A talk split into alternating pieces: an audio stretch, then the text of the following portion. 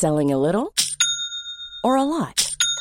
Shopify helps you do your thing however you cha-ching. Shopify is the global commerce platform that helps you sell at every stage of your business. From the launch your online shop stage to the first real life store stage, all the way to the did we just hit a million orders stage. Shopify is there to help you grow. Shopify helps you turn browsers into buyers with the internet's best converting checkout.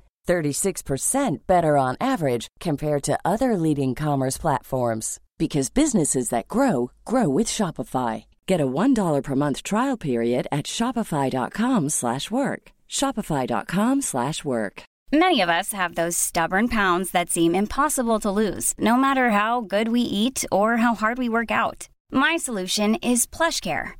PlushCare is a leading telehealth provider with doctors who are there for you day and night to partner with you in your weight loss journey. They can prescribe FDA-approved weight loss medications like Wegovy and Zepbound for those who qualify. Plus, they accept most insurance plans. To get started, visit plushcare.com slash weight loss. That's plushcare.com slash weight loss.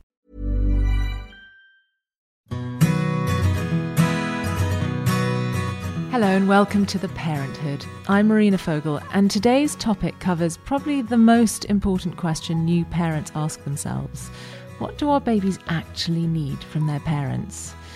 In the 21st century, we spent a lot of time thinking about the things we think matter the buggy, how cute the baby grows are, whether or not we'll succumb to the dummy, and often the most important questions don't get addressed. So today we're talking about the things that we can do as parents that have the most fundamental impact on our children, their development, and their emotional well being.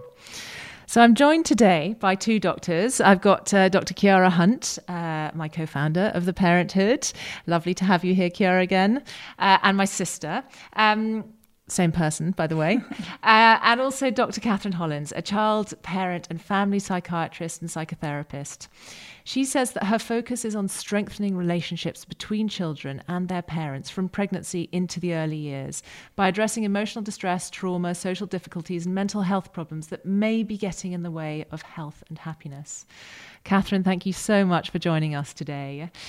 Now, the first thing that struck me when we talked about uh, this podcast was that you felt that the we needed to talk about the emotional needs of of parents even while they're pregnant and that impact that the emotional well-being might be having on their unborn child. I've got to be honest it was something that never even occurred to me. I thought you know as long as you took your folic acid and as long as you you know didn't smoke and didn't drink and ate sort of vaguely the right thing your baby would sort of hatch and you were doing the right thing. It's a totally new concept to me the idea that if you're happy and content uh, or not, that that yes. might have an impact on your unborn child. Yes. Well, thanks for having me here. It's a delight to join you.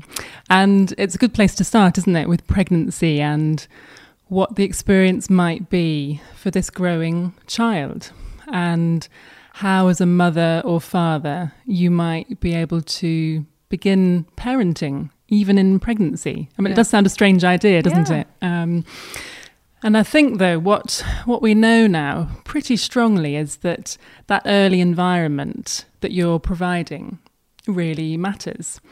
Now, of course, in a way, this needs a government health warning because here we are starting talking about what matters for children. And all of us, as mothers, and all three of us sitting here are mothers, know that we get very guilty very quickly about what we haven't done or what we're going to do or what we think we should have done. And and and I guess we all want to say to the mums and dads listening, the mums and mums and dads to be who are listening as well, that it's all right, you know, little by little, and we can learn new things and do our best. Um, that's that's enough, actually. Because I did definitely read that and felt I definitely had a couple of big fights with my husband when I was pregnant.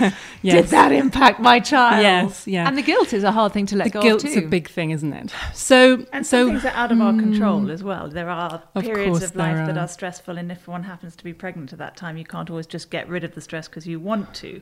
No, exactly. So, with all of that in our minds, um, I'm going to be courageous enough to say that it does matter, um, but we can do things about it. So one of the things I think is to be aware of what it feels like to be pregnant. You know, what's it like for you being pregnant? What's it like for your partner if you have one? How are you feeling about the fact you're going to be a parent? And, and, I um, think for a lot of women, anxiety. I mean, for me, I had a miscarriage with my first baby, and then after for the second pregnancy, I was terrified that I'd have another miscarriage. So obviously, exactly. there are anxiety levels there. But yes. I, I could try to control. Yes. I suppose it's making time. Yes. Isn't it? Absolutely. Sort of, whether it's mindfulness or seeking support, emotional support, yes. or talking about it, or yeah. even just admitting that you're feeling vulnerable and scared. Absolutely. And apprehensive. And being honest enough to say it and knowing that actually you're not alone. Most people feel like that. Um, and putting the feelings into words is the first step, isn't it? And then finding ways of sharing it. Uh, if you have family or friends you can do that with. Or if not, finding other people. You know, if you're really struggling to think, gosh, I don't know that I can do this, for whatever the reason is, if your fear is very powerful, maybe finding more, more professional help. Um, From a sort of um, chemical point of view, uh, I'm, I'm very yes. aware that I'm the only doctor, not, uh, I'm the only person that's not a doctor sitting in this room. Is it the adrenaline that potentially is is bad. Yes, I think what we know now is that um, it's it, it's really to do with how we respond to stress, and so the cortisol levels that are produced, the adrenaline, or to be momentarily medical, um, the hypothalamo pituitary adrenal axis. HPA axis. This is the bit. this is the bit uh, of the body that the fetus is developing, and it's partly how they develop their own way of managing stress, their own way of reacting to things that are difficult. And do we know when that develops in a baby? It's it's. I mean, there are in pregnancy is a very important time because what we know is that it's the chronic experience of stress and anxiety during pregnancy that seems to matter. Of course, there's going to be occasional times during that period that can cause us stress or you know worry. But but we know that even having kind of just a low level of stress all the time mm, can, it can have an effect on the baby. That doesn't mean it's completely deterministic that that we know therefore we'll have a baby who's damaged by it. And that's really important to say. But i think as you said marina it's taking time to be aware of what is it like being 15 weeks pregnant. Uh, what am I doing? Or, or 20 weeks, 35 weeks? Do I need to plan for having time off work? Am I being kind enough to myself and giving myself the chance to relax um, enough to be ready for this baby?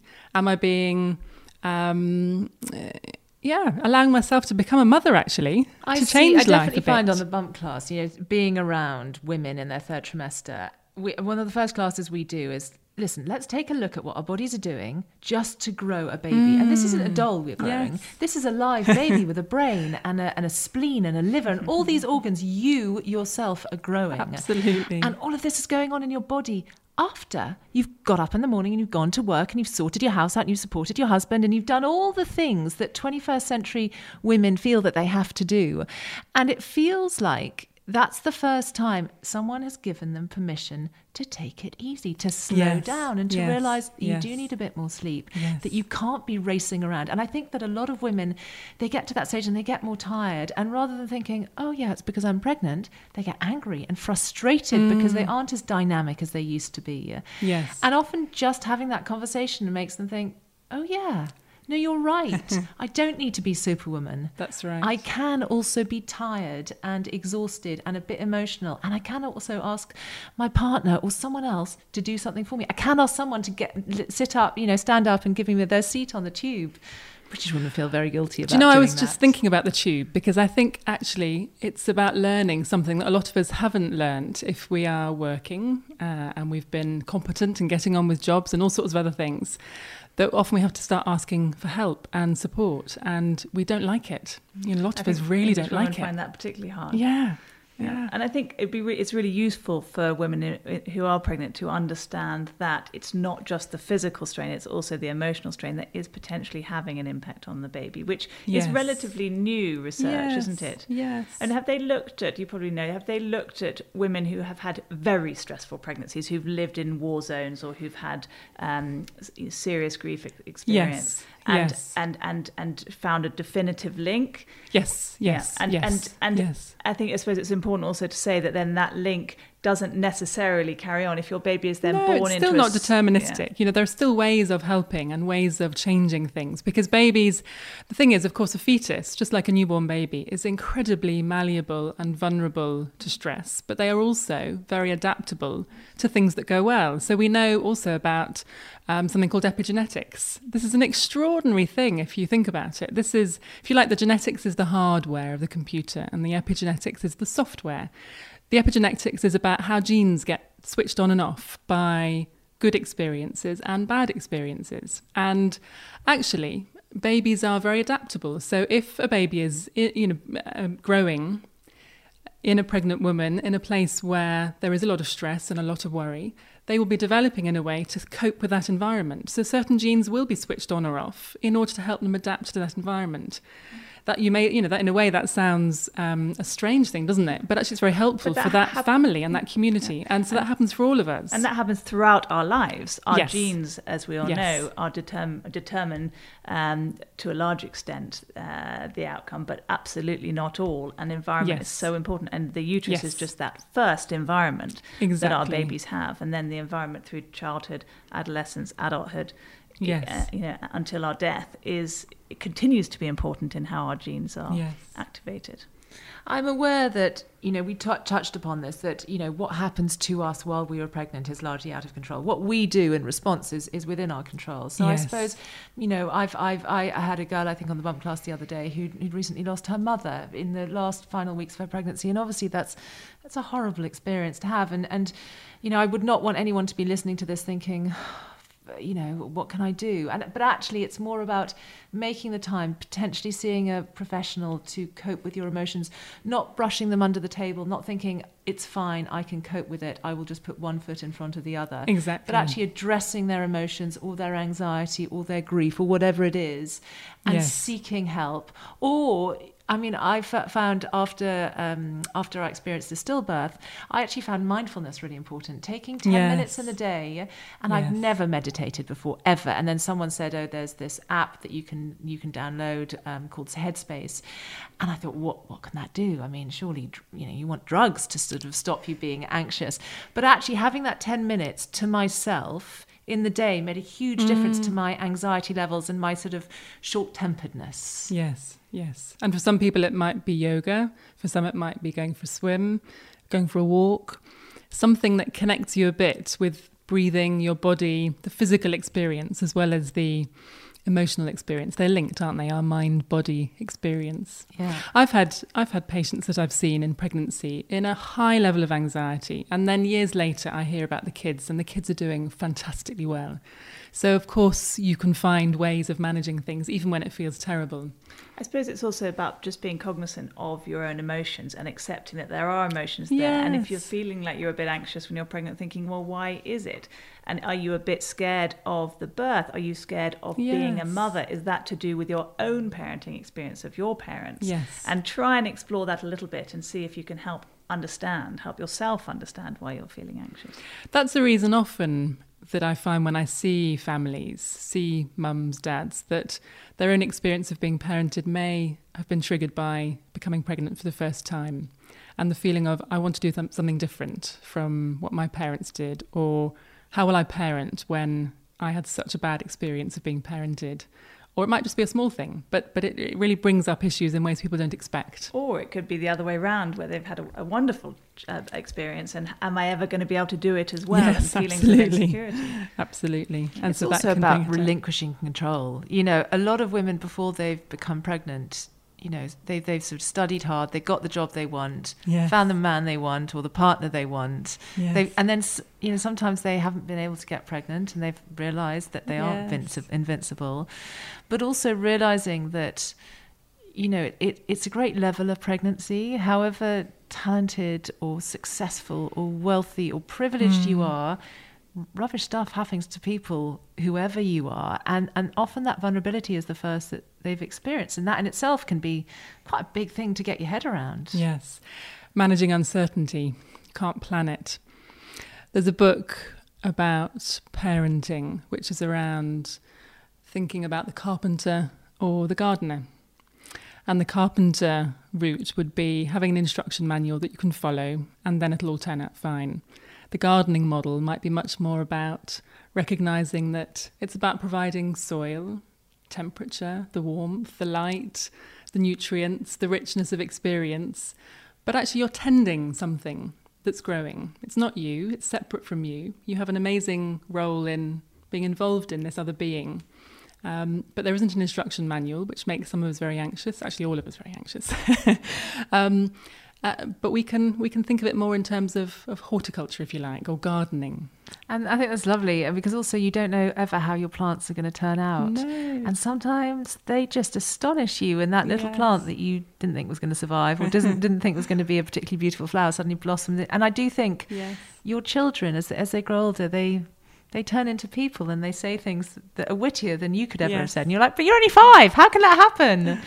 But Uh, also understanding the concept that the outcome is going to be different and you have no control over Yes. that. And if you're a carpenter following an instruction manual, you're expecting the outcome to be exactly the same every time you do it. And that simply isn't the case Mm. with, with parenting. Um, And you can do exactly the same thing twice, one year after the other, and Yeah. it, the outcome can be completely different. Yes.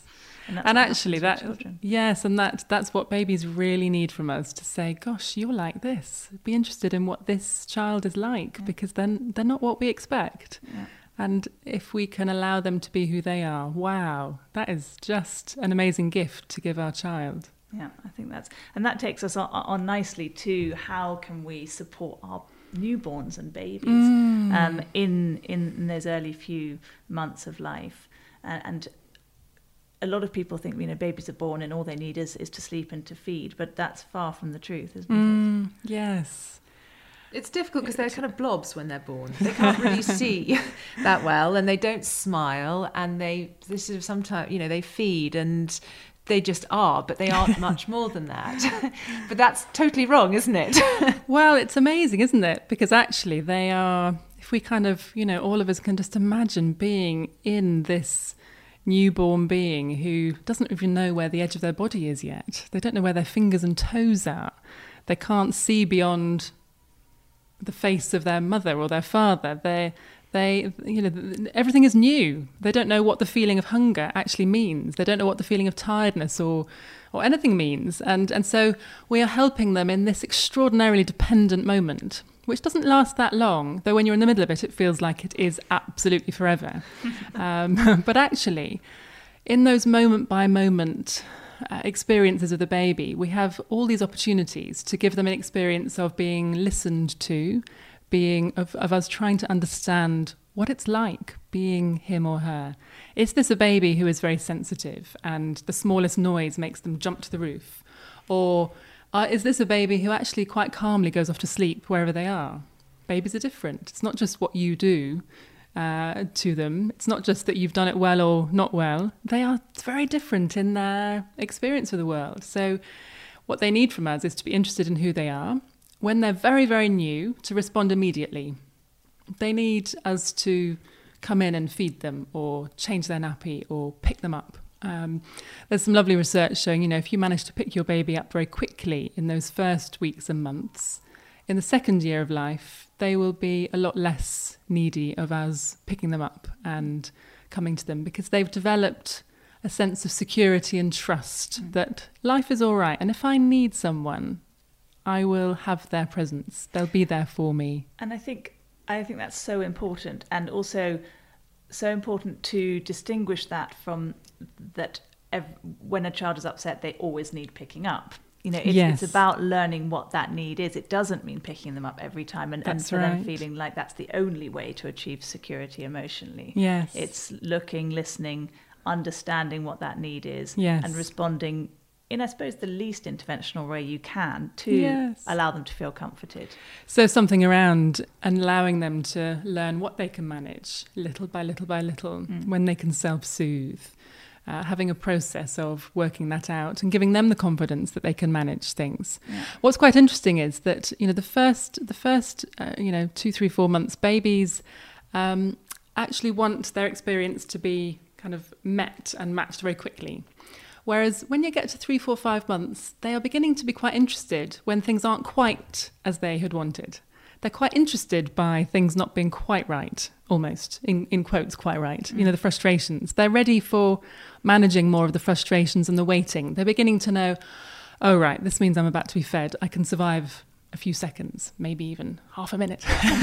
um, ah, this means I need a nappy change. You know, uh, they begin to know what it is. It's no longer a feeling of I'm about to die. I think a newborn baby you can see mm. there's a feeling of can I survive, and that's why mums get so anxious because they have got a baby saying I can't survive. They are putting those feelings into their mum and saying do something with these feelings. Mm. So at the very beginning, the intensity and the exhaustion uh, uh you know that, that, mothers are managing particularly the mothers of course fathers hopefully are involved too but often it's the mother which is why i'm talking about her to, to kind of match the intensity of that experience and get hold of it is wow exhausting because babies really don't know whether they're going to survive the next minute mm. but that changes quite quickly so obviously so picking them up is is, is something that's really important how important is talking to them right from the word go? Because obviously they yes. can hear in yeah. utero already, can't they? Yeah. Well, and also they know your voice, and I don't think people always realise that. But you know, uh, the the nice thing actually for some this works, some it doesn't. But talking, singing whilst you're pregnant,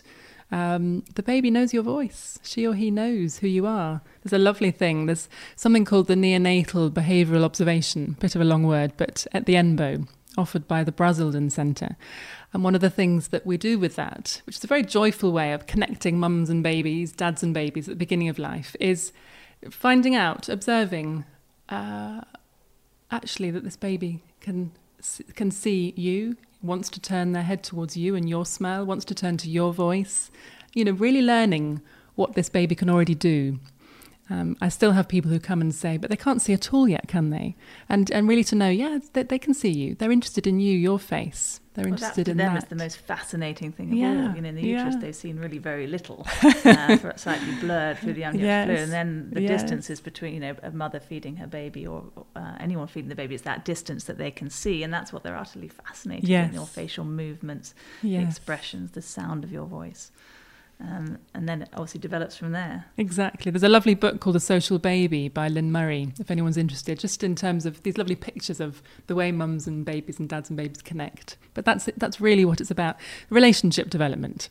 This is what newborns need. The, yeah, and even from the newborn stage, before you get that first smile, certainly before you're getting those laughs, you know, you need to be talking to your baby. You need yeah. to be giving them as almost like a monologue of what's going on in the day, what's going on in your head. Even yes. if you sound a bit nuts. Even if you sound a bit, you can. Some uh, people say, oh, I feel, I feel a bit crazy talking to a baby that doesn't, mm-hmm. doesn't understand me, but but it is important, isn't it? And actually, babies get the tone of your voice, mm. and as you begin to name things and say, "Oh, you're a bit tired, aren't you? Come on, let's let's go for a sleep," or you're a bit hungry. Oh, it's going to be all right. You know, mm. they hear your voice, they hear the tone, and they begin to associate quicker than we realize that what the words mean. And so you're already beginning the process of helping the child know what these feelings are, what they mean, and what we might be able to do about it.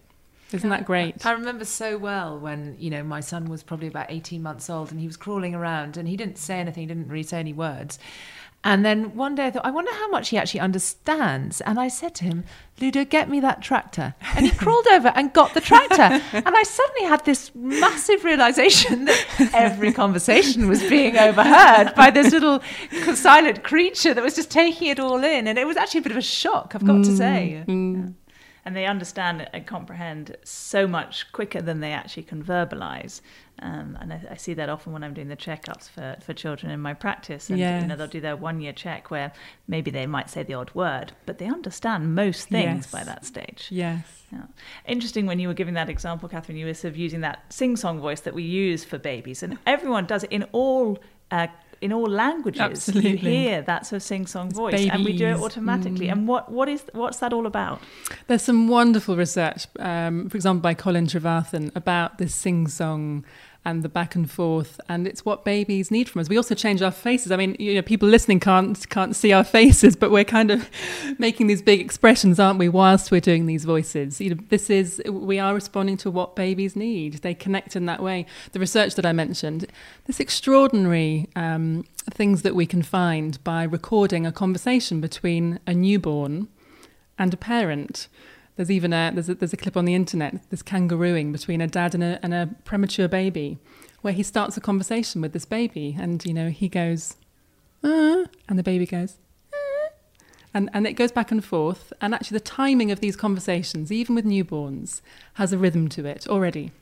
So Isn't that extraordinary? Teaching our children to talk, or the start, the beginnings of communication. They're doing it. It's kind of there. You know, babies are up for it. They're ready for it. And in a way, one of the things I think we sometimes miss out on is giving babies enough time to, to, to respond in their time. Yeah. So, in a way, to ask a question to a baby or to say, How are you? and then wait, let them respond. Or people may have seen those lovely little videos where um, four, four hour old baby and a mum or dad pouts their lips at the baby. And if you wait, the baby will mirror. They will do it, but you have to give time. Yeah, You know, wait for the baby's time. yeah. One of the things I always mention on the bump class is, especially when the baby's first born, is that they have that first hour where they're often very alert, their eyes are open, Yes. and and I always sort of explain it like it's a massive shock being born. I mean, they were like they thought the uterus was the world, and then suddenly they're out and they can see properly and hear, and they're like, wow. Um, and I always say to parents, don't be too quick to allow the outside world in. Don't suddenly start, you know, sending Yes. text to all your friends and family and interacting more with your phone than you do with your baby Yes. you know make the most of that precious hour What wonderful advice. But i think I, I think the problem is is that we have these little supercomputers that are constantly in our pockets. They are omnipresent. They hmm. are really addictive and and kind of quite fun to play with. And i think you know we talked about how important it is for parents to be looking and engaging with their hmm. babies. You know a baby that is never smiled at will never smile. Is that true? That Well, if no one ever smiles at a baby they It's I- certainly some part studies of. in the sort of Mm. Romanian orphanages in the 70s and 80s, and and certainly, you know, this it. Uh, I think it was definitely showing that trend of you know, much Um, later development. Michael Rutter's research on the Romanian orphanages is shocking in that what, what, what you see is a development of autistic like features and ways of relating, so that there is a, you know, there, there are heartbreaking descriptions, and you see it in orphanages that exist now in, in countries where there isn't the potential to form a one to one relationship with an attachment figure. You know, what we call you know, bonding and attachment.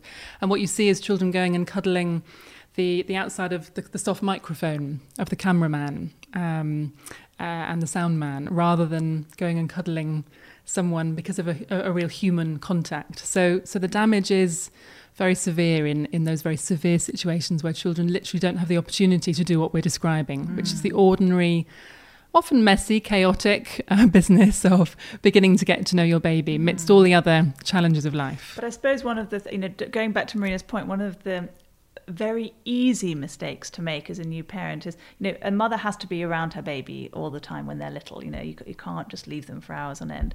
And before, when they, we didn't have the distraction of these uh, mini computers in our pockets, Mm. it, it, you'd either sit there doing nothing or you'd engage with your baby. And you're always going to choose to engage with your baby because no one wants to sit there doing nothing. Yes. But now we can very easily be Yes. totally engaged in our phone for the three hour period between feeds when your baby might just be looking at the you know looking around and Yes. not engaging with the baby that's very easy to do It is. And it's easy to do that, I think, whilst you're feeding. yeah And um, so, in a way, it takes a conscious effort. And maybe that's partly something to do in pregnancy or, or at any stage. These things are never too late. We can do it with our children at much older ages. It's, it's a question that carries on, isn't it? What to do with the addictiveness of smartphones and computers. Make a ch- choice, making a conscious choice about how do you want life to be. Um, absolutely I, some- I'm definitely uh, Mm. in, um, a, f- a couple of years ago I said right if I'm doing bath time I'm leaving my phone downstairs because if I'm Yes. upstairs it's so easy just yes. to have a look at something that pings on your phone Yeah. and if it's downstairs out of the way you can properly engage with your children you can enjoy it Yes. um, so much more Cool fact a crocodile can't stick out its tongue. Also, you can get health insurance for a month or just under a year in some states. United Healthcare short term insurance plans, underwritten by Golden Rule Insurance Company, offer flexible, budget friendly coverage for you. Learn more at uh1.com. Hiring for your small business? If you're not looking for professionals on LinkedIn, you're looking in the wrong place. That's like looking for your car keys in a fish tank. LinkedIn helps you hire professionals you can't find anywhere else, even those who aren't actively searching for a new job but might be open to the perfect role. In a given month, over 70% of LinkedIn users don't even visit other leading job sites. So start looking in the right place. With LinkedIn, you can hire professionals like a professional. Post your free job on linkedin.com slash people today. I'd like to say something else about the hour when the baby's born and this moment of skin to skin contact, if all goes well and you're able to do that, and having that time of alertness and beginning to bond. Even to extend that as well, really think about when you invite visitors into your family. Some cultures, mums are allowed to go to bed for a month and be looked after. Isn't that wonderful? I mean, actually, when you look back and you think, actually, to really have a chance to start bonding with your baby, other people cook, clean, look after you so that you've got the support around you and around the, the, the family unit, whoever else is in the family unit, to really start that process um, to be in bed. Lots of skin to skin contact, mm. uh, learning how to feed, which is quite a task, whichever way you do it. Yeah. Um, and of course, we're not talking about being in bed 24 hours a day. We're talking no. about being at home in yeah. your pajamas, yeah. but sleeping when you need to sleep, feeding when you need to feed. Yes. And in a safe environment, you know, where mm. the outside world can be quite harsh. You feel a bit judged, I think, sometimes as yes. a parent. There's a lot of pressure to push the right buggy and to get rid of your bump and all of these things. Whereas if you're in that home environment, it just feels like life is potentially a bit easier. And it maybe gives you the message that this is a different time in life. You can do it a bit differently for a while. You know, you can get off the busyness for a while. Allow yourself. I mean, partly it's about self kindness, isn't it? Mm. Being kind to yourself and saying, I'm allowed to do this. And actually, my baby will really benefit if I do this. Yeah. We've talked about babies picking up on sort of positivity. Um, I certainly I remember very well pushing my he must have been like four months old son in a buggy. And I was I was not having a fight with my husband but we were definitely having a, a, a stern discussion shall I say. Um, and his behavior totally changed. I mean, we, we don't really fight, um, mm. um, but his he I remember he immediately started crying. There was nothing to make him start crying apart from he noticed that yes. the vibe was different, yes, he and it mood. really upset him. Yeah. And babies are much more astute than we Im- yes. imagine potentially, aren't they? Absolutely. And I think actually it really helps when I see couples who are really having difficulties, and and it's common there'll be plenty of people listening. Uh, it's a common issue. That transition that is massive. Marriage problems. It just means that you're both tired and snappy yeah, and short-tempered. Absolutely, it can just be you know. Uh, uh, but I think when people think actually it matters to think about when you have those conversations and that maybe you can choose, and people can be really good about then saying, oh, actually, we can we can talk about that when the baby's asleep or not there. Mm. It does matter. One thing that I often get asked by patients when they come to see me with their newborn babies for checkups is, you know, uh, you know, I really don't want to end up with a spoiled child. I don't, you know, how, can I spoil my baby? Is there mm. too much um, respond responding to their needs that I can do? Uh, mm. And what would you say to that? I think it's really helpful to hold on to the fact that you can't spoil an infant. If we really hold on to what we're trying to do, which is to help relationship formation, and relationship formation isn't just about having a nice time with somebody, it really is the foundation for later health. Mm. That's what we know now in terms of physical and mental health. So if you hold that at the centre, at the very beginning, the way that babies are picking up things is is um, is on a very moment to moment level. Mm. Um, so at the beginning, it's really about giving them a sense of trust that they understand what's going on inside them and that you're going to respond when they need it. Mm. Now, little by little, they begin to have that trust. And then, of course, you know, in ordinary life, we, we can't always respond to the feelings that our child has at that moment. But they begin to be more able to manage that. And sometimes they won't manage it very well. You know, a friend was saying, you know, the other day about their, their, their son who, who um, just completely lost it just before school. And what do you do? You know, as a parent, you think, oh, the time, what am I going to do? I've got to get out of the house. How do you find a way of being empathic to the feelings of that child whilst also knowing that life has got to move on at that moment. Mm. So, so depending on the age of the child is how you might manage it. Mm. But how do you manage your own, regulate your own feelings in response to that? Because you may be a parent who feels you wish, well, all of us wish we could do something about the feelings, but you may feel quite annoyed with yourself that you can't get rid of the feelings for the child, so then you get cross. Mm. That's what some of us do. How do you stay calm, be aware of your own response, say to your son something empathic, and say, but we do have to go to school, and we'll, we'll sort out the broken train tonight. We'll do it then. Yeah. We will come back to it. We've got to move on now. Yeah. So that's, that's not. So, at know, what stage. Um, you know, we need to respond to the, to infants' cues, you know, as soon as we can, or at least their their needs, um, quite quickly. At what? Well, I suppose the question is, at what stage could it, can a child start becoming spoiled? Because we all know that they can Yes. absolutely, and Yes. and giving a child everything they want. Uh, whenever they want it is is not good parenting. Mm. Um, d- when does that? I think if you think about in a happen? broad brush around the first year, Yeah. I think you know the first year is the time. And as you were saying, Marina, you know, a twelve-month-old baby is in quite a different place. Um, They you know, understand a they understand. They understand the concept of boundaries and right and wrong. They wrong. get right and wrong quite a bit, don't Yeah. they, at that age? They all understand no at that age. Yeah. They understand those And they things. kind of thrive sometimes with boundaries. You oh goodness, yes. We, It's a that's relief. what they want us. You know, uh, Yes. Sometimes you, you, you, you know, a child, a parent is always saying yes, and of course, that's possibly not what they want.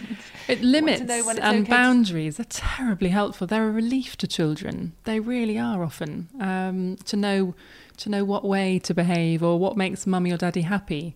You know, the best way of helping your child is is to really connect into giving them the motivation to do something that makes you pleased. They they really want to make that happen for you. So there are ways of finding how to do that with your child. Sure, and sort of using positive reinforcement rather than negative punishment. And consistency, just always the same, everyone on the same page, presumably, that this really does mean no, rather than Yes. it means no, apart from when mummy's really tired, in which case, if you really whinge, you'll get a yes. Yes. Well, it's one of the bits of advice that I always try and give parents when they start that dis- that sort of boundaries uh, Mm. at the age of about one is really think about when you're saying no and think twice about it Yes. because no has to mean no otherwise your child is going to just get completely and also it has to be worth it. Yeah, so choose you know choose you know when can say yes as much as you can because Yeah. we want to be able to say yes. And if you can't say yes you may not need the word no. You might be able to find negotiate begin the process of negotiation even quite young with well why don't we do this? Or you might distract or you might find other ways. Be creative with what, what the issue is. Um, there are ways of of trying to give a child an experience of having power because they're not powerful young children and so to help them have an idea that well i can see you'd like to do that but let's how about we think about doing that Yeah. And pick your battles. Because Pick as we all know, being a parent is so exhausting. I think, I honestly, however hardcore your job was before you became a parent, parenthood eclipses it because Yeah. you never get a break, you never get a holiday, you never get a day off. And sometimes No, you just need to be like, oh, okay, it's fine to have Smarties for breakfast. Just this once, just this once. I think you know. I was just thinking about that. You know, consistency up to a point, but the whole, the whole point about having a rhythm to life is that you break it sometimes. you know, we all have children know that, don't we? We all break the rules and and break it in a good way. I think there's mm. something. You know, consistency isn't there to be unadaptable because we also want to be adaptable and flexible, and mm. and that's what grows resilience in children. and especially mm. if you allow them to understand or encourage them to understand that those treats are special occasions that they are treats and this mm. is not what happens every mm. day then that's that's fine. It's then when the treats become normality that the problems start occurring. Yes, there's there's a wonderful way of supporting parents. Think about parenting called Circle of Security, and it's both run as a parenting program, but also there's a book called Raising a Secure Child, which is about this approach. Um, and the reason I mention it at this point is that one of their phrases, which some people take on as a bit of a mantra, is that what children need from you is to be bigger, stronger, wiser, and kind. Now, some of us find the bigger and stronger a bit easier, and some of us find the wiser and kind bit easier. So you might see that. Uh, you might, you know, if you think about it yourselves, you'll you'll you'll have a sense of which you find harder to do. You know, if you're in a supermarket and you've got a child very stressed by the noise and the environment and has a has a bit of a, a, a meltdown, are you the kind of person who um, you know, shouts or gets cross to manage it, or or is or are you the person who, in a way, I mean, say you've got a child in the buggy, in the buggy or the pram or in the the shopping uh, supermarket trolley, you're walking around and they're just getting into a right old f- fuss and they're picking things off the trolleys and you know annoying other people. Are you the kind of person who can put some boundaries down? That's what I'm trying to say. Be the bigger and stronger one, or are you someone who's not happy to do that, and so things get worse and worse because you're trying to be kind at a moment you need to set a limit? Yeah. Do you see what I mean? and, and, and it's not a case um, of being one or the other it's a, it's a, it's a mm. case of trying to have all of those Absolutely. at the right times and Yes. that's really hard It's really hard, and we don't get it right all the time, and that's what makes parenthood difficult because we mm. we always feel, oh, you know, And it's okay um, not to get it right the whole time. No one does get it right the whole time. And actually, making mistakes is a big part of growing up for us as well as our children. So, sort of not feeling guilty about not getting it right the whole time. I mean, we we sort of really started talking about toddlers now, which is, as we all know, is very different to that sort of um, infant stage when they hit around two. Mm. I mean, mm. constantly called the terrible twos, and it's where their feelings, their feelings intensify. They suddenly become very opinionated about things. Yeah. So this is sort of from the age of one, really, isn't it? I'd mm. say the mm. infant is up to one and then once they start walking, toddling around from one. Yes, I guess. I mean, yes, absolutely. Mm. And how do we cope with those intense feelings? You know, if your child is having I, I, remember being floored by it this total meltdown and lying on the floor and and banging their hands on the floor i remember was slightly wanting to laugh because my son would sort of have a tantrum but very gingerly get down so he didn't hurt himself but still lie on the floor like banging his fists on the floor mm. and kind of part of you does want to laugh laughing's probably the worst thing you can do at this stage because it's just so ridiculous yeah. I mean, I suppose one thing is trying to really see it from their perspective. What's it like being this 18 month old or this two year old? The world feels like it's going to fall apart because they can't wear the dress they wanted to wear or the shoes they wanted to wear because there's snow outside. See it from their perspective. This is this is awful. You know, what do you mean I can't do these things? And if we see it in their from that perspective, it can help us maybe to have a bit more empathy in the moment and go, well, they are only two. Or as children get older, you can even start saying to them, Oh, you're behaving like a three year old. You're behaving like a, yeah. oh, that's because you are a three year old. or, uh, you know, um, how, children how find that very amusing then. Sort of cope with those emotions. That I mean, it, I mean, I've always thought that so acknowledging the emotion yes. helps, doesn't it, with it the does. child? You are you it saying, does. I can see that you're feeling really frustrated, and yes. wouldn't it be lovely to go outside yes. on our princess news? But it is snowing, yes. and that's not going to be a good idea. Yeah. Rather than don't be ridiculous, we can't go outside. Absolutely, it's it's about the being with feelings. Be with the feelings. Know what they are sometimes we minimize them because we can't bear our children to be having bad feelings, mm. and sometimes we don't like them. And there might be particular feelings that our own parents found it hard to support us with. Mm. And often they're the ones we find the hardest.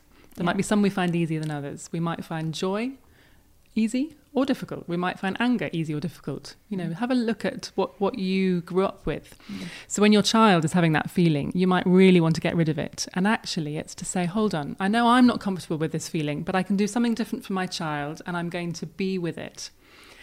And what's interesting is, again, research shows that if you try and fight a child out of a feeling, you don't get there any quicker. Trying to persuade them, no, you're really not feeling that. You're feeling fine doesn't work. Um, I think we all get quite worried, don't we? That yeah, if you don't say, be silly thing, you know, yeah, don't, don't, be, be silly. silly. and actually that is belittling their feeling. Absolutely, because it doesn't feel silly to them to be so no. upset about. Imagine if your husband no. said, "Oh, don't be silly." Yeah, exactly. You'd be very frustrated. Exactly. Whereas actually saying, I think this is what you're feeling, and that doesn't feel good. It's amazing how quickly that will often calm a toddler down. Uh, a lot of parents haven't even thought about acknowledging yeah. the feeling, and um, and doing it, they'll they suddenly switch. They can often yes. suddenly switch off from yes. their temper tantrum. Yes, it really can work, and it begins to give them the language for yeah. what the feeling is. Sometimes, of course, that doesn't work, mm. and. Um, something I think can be quite useful is to think move a muscle to move a mood get out of that room, go somewhere else. Um, if nothing is shifting and they are well and truly in something, walk, walk down the street, depending what age they are, whether you're carrying or pushing. Go with it. Mm. You know, if they're in the middle of a tantrum, you can't just stop it. Put up with what people are saying or thinking or looking or watching. Find a quieter spot, maybe. Um, you know, move. Yeah, mm. and and sometimes there's sort of bit of silliness or a bit of sort of almost fantasy, you know. So saying, wouldn't you know, uh, your child doesn't want to go to school? Wouldn't it be lovely if we could all just have a day in bed today? And but that's not possible, you know. Sort of making it a bit more um, on their side a bit more rather than that battle of wills. Humour is fantastic, yeah. isn't it? Uh, if you can find humour, if you can find yeah. it at that moment, that's, that's, the tricky bit. that's the tricky bit. But I completely agree. Doing something really silly or ridiculous, and that can completely shift the atmosphere.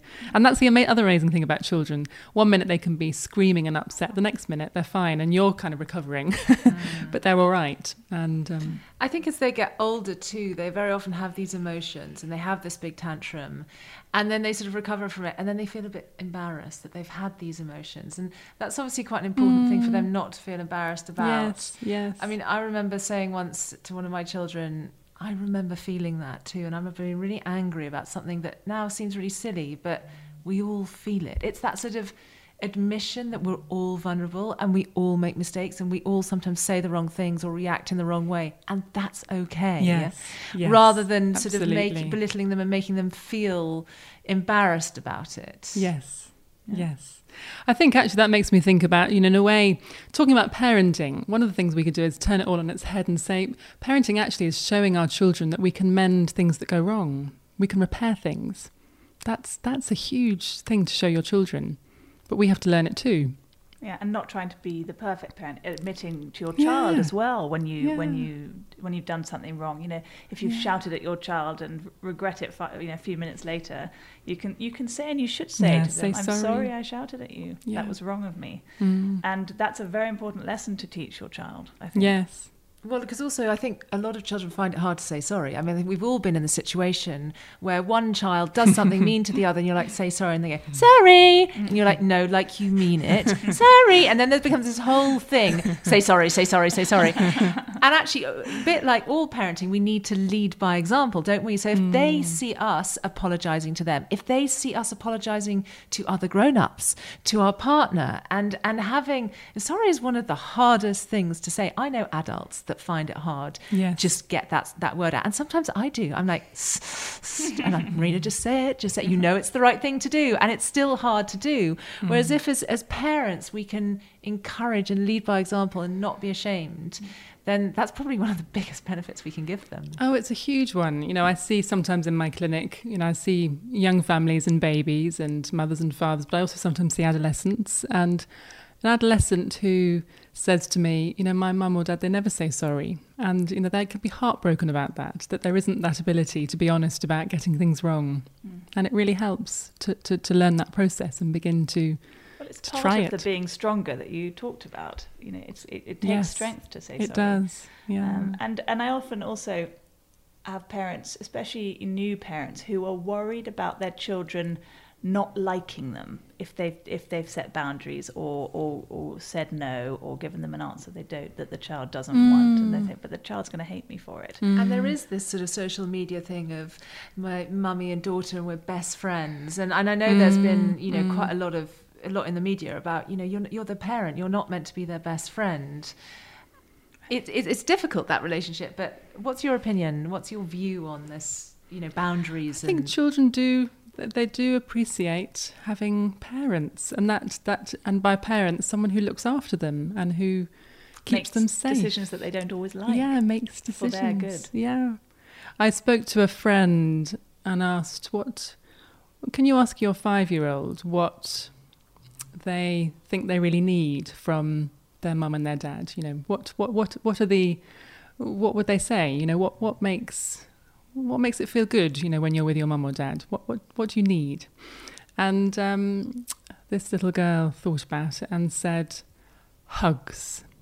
That was the first thing. Now, that's, that's a parent hugging you. It was, uh, but also being able to hug back, I think, is what she was talking about. So it's connection, relating, what we've been talking about. The next thing she said was, making me nice food. again, that's being looked after, isn't it? Having an environment in which you're thought about, you have food that you you like, you know that your mum or dad knows you, knows what you like, um, and that you share it. And then the third thing she said was, um, this might sound a bit funny, uh, but obstacle courses. and the, I thought it was quite interesting, and I talked to my friend about what, what was behind that. And I think what was behind was that it was that um, obstacle courses are things that she just loves at the moment. And um, it's something that her mum or dad has to think about setting something up for her that she will find funny, that they'll delight in together, that the parent has to do it as well and jump on the bed or go under the cover. Um, and it gives also her some control around uh, something that goes on between her and her parents. She's she's the one who's saying, "Let's do it like this, let's do that." And children don't often have control in life. Um, so it's it's about delight and fun. So those three things: hugs, nice food, and obstacle course, which I think cover three areas of what children do need from being parented. And it makes me think of, of one thing I never expected to feel when I was a parent, but the fact that sometimes my children are wiser and cleverer and see things that I don't, and I can learn from them. And I think, you know, you're so used to sort of mothering and parenting and being the one in charge, you sort of sometimes think, well, they, they, I'm the one that teaches them, not that they're teaching me. And sometimes if you open up that great method of communication if you sit and you know have a proper chat or often walk i find walking is brilliant yes. time to chat or when you're yes. doing something like coloring or sewing or something um, and they'll say things and i'll just stop and think god I could never have thought about it like that. And it's sort of like this yeah. revelation. And so, really, just creating an environment in which your children can surprise you. Yes. There's a wonderful technique called watch, wait, and wonder, which encourages us to do exactly what you're talking about. Just to take five minutes or 10 minutes, maybe once a week, uh, where we sit with one child, just one at a time, and it's their time. They know it's their time. Phones are off. No one's going to come and knock on the door. Um, and you follow the lead of the child, what they would like to do. Be interested in their interest of that moment, whether it's colouring or doing something together or going for a little walk. And and it's amazing what can come out of that. And the watch bit is simply to allow yourself to to see, to watch, find out who, who is your child right now. You know, what what's going on for them right now. Wait, give them space. And if they ask you to get involved, join in. Wonder, wonder out loud. Oh, that's interesting. I wonder if that's what that's about. Or are you building this? You know, with a much younger child, you might be building a tower older child might be colouring a picture. And children very quickly realise this is special time and start maybe finding a way of telling you something. It doesn't have to be, you know, particularly serious or, or, or momentous. The point is, it's, it's part of developing that attunement between you and your child. Um, very ordinary thing to do. Some of us, I think, think that we can all think, oh, 10 minutes isn't enough, or how do I make that happen? Um, it's part and of the same idea, really. Um, we try and I try and do that uh, in the evening for, with each child, and and it's amazingly they really respect each other's time as well. They're very happy to to mm. not interrupt you and and get on and do something on their own mm. while you're with the other child, mm. um, and yeah. and they value that so much. Yes. And like you say, it doesn't have to be a deep discussion no. or something important. It's important to them in that moment, and that's enough. Yes. Yes. This has been brilliant. I have so enjoyed having this conversation. The one thing I'm sad about is that is that I didn't have this conversation when I was pregnant for the first time, just because I think it, there's so much food for thought about mm. what really matters, and yeah. everything you say makes sense. But I think sometimes those these sentiments are quite difficult to come to mm. on your own, mm. especially when you're anxious and tired yes. and and yes. stressed and busy. Mm. Um, so hopefully, listening to this podcast has been really useful um, for for lots of people. Yeah. Um, you, uh, Kathryn has recently set up uh, the Parenthood, Pregnancy and Family Service in Harley Street in London at the Priory Wellbeing Centre. You can find out more information at priorygroup.com. Uh, just search on the website for PPF and the page will come up. Kathryn's also uh, involved in something really exciting. It's an innovative peer support app called Circles, um, in which people can support each other. Yes, I've I've used this for a few of my patients who found it really amazingly supportive for lots of different um, experiences. And it's where you can connect with uh, a small group of mums online who are going through the same experiences and challenges as you. And the idea is that it is just a safe space for you to be honest about what you're going through with people that understand and are going through the same thing. So I think the website is www.findcircles.io. Have a look at that. And it's one of those. I mean, we sort of bitched about phones a bit in this podcast and the distractions, but actually, it's one of those those instances that actually modern technology really does help us. It does seem that it's really a way that we found to to make something positive of of social media. The, the responses from mums using it has been really fantastic. People saying that actually the, the permission is is set in a way to mean that they can talk honestly and often we know, as meeting, you know, when you meet other mums, you may not tell people actually how you're feeling, and this gives you a chance to do that, and also find out a bit uh, about techniques that might help you do something a bit different, and hear about other people's experience, and most of all, know that you're not alone. There are many other people who will have had feelings like you or have them right now. So reach out. Yeah. Well, thank you. And thank you, listeners, for tuning into this episode of The Parenthood. A bit of a favour to ask before you go. If you've enjoyed this podcast, please do take a moment to review and rate us wherever you get your podcast from. The more people that do this, the easier it is for listeners to find us. And we want as many people listening as possible. We've had such great feedback from the episodes we've done. Parents who felt that we're addressing the issues that no one else tackles. Do also follow us on Instagram. We're at theparent.hood. There you'll get information on new episodes, but also the opportunity to let us know what you want us to record next. But in the meantime, thanks for listening.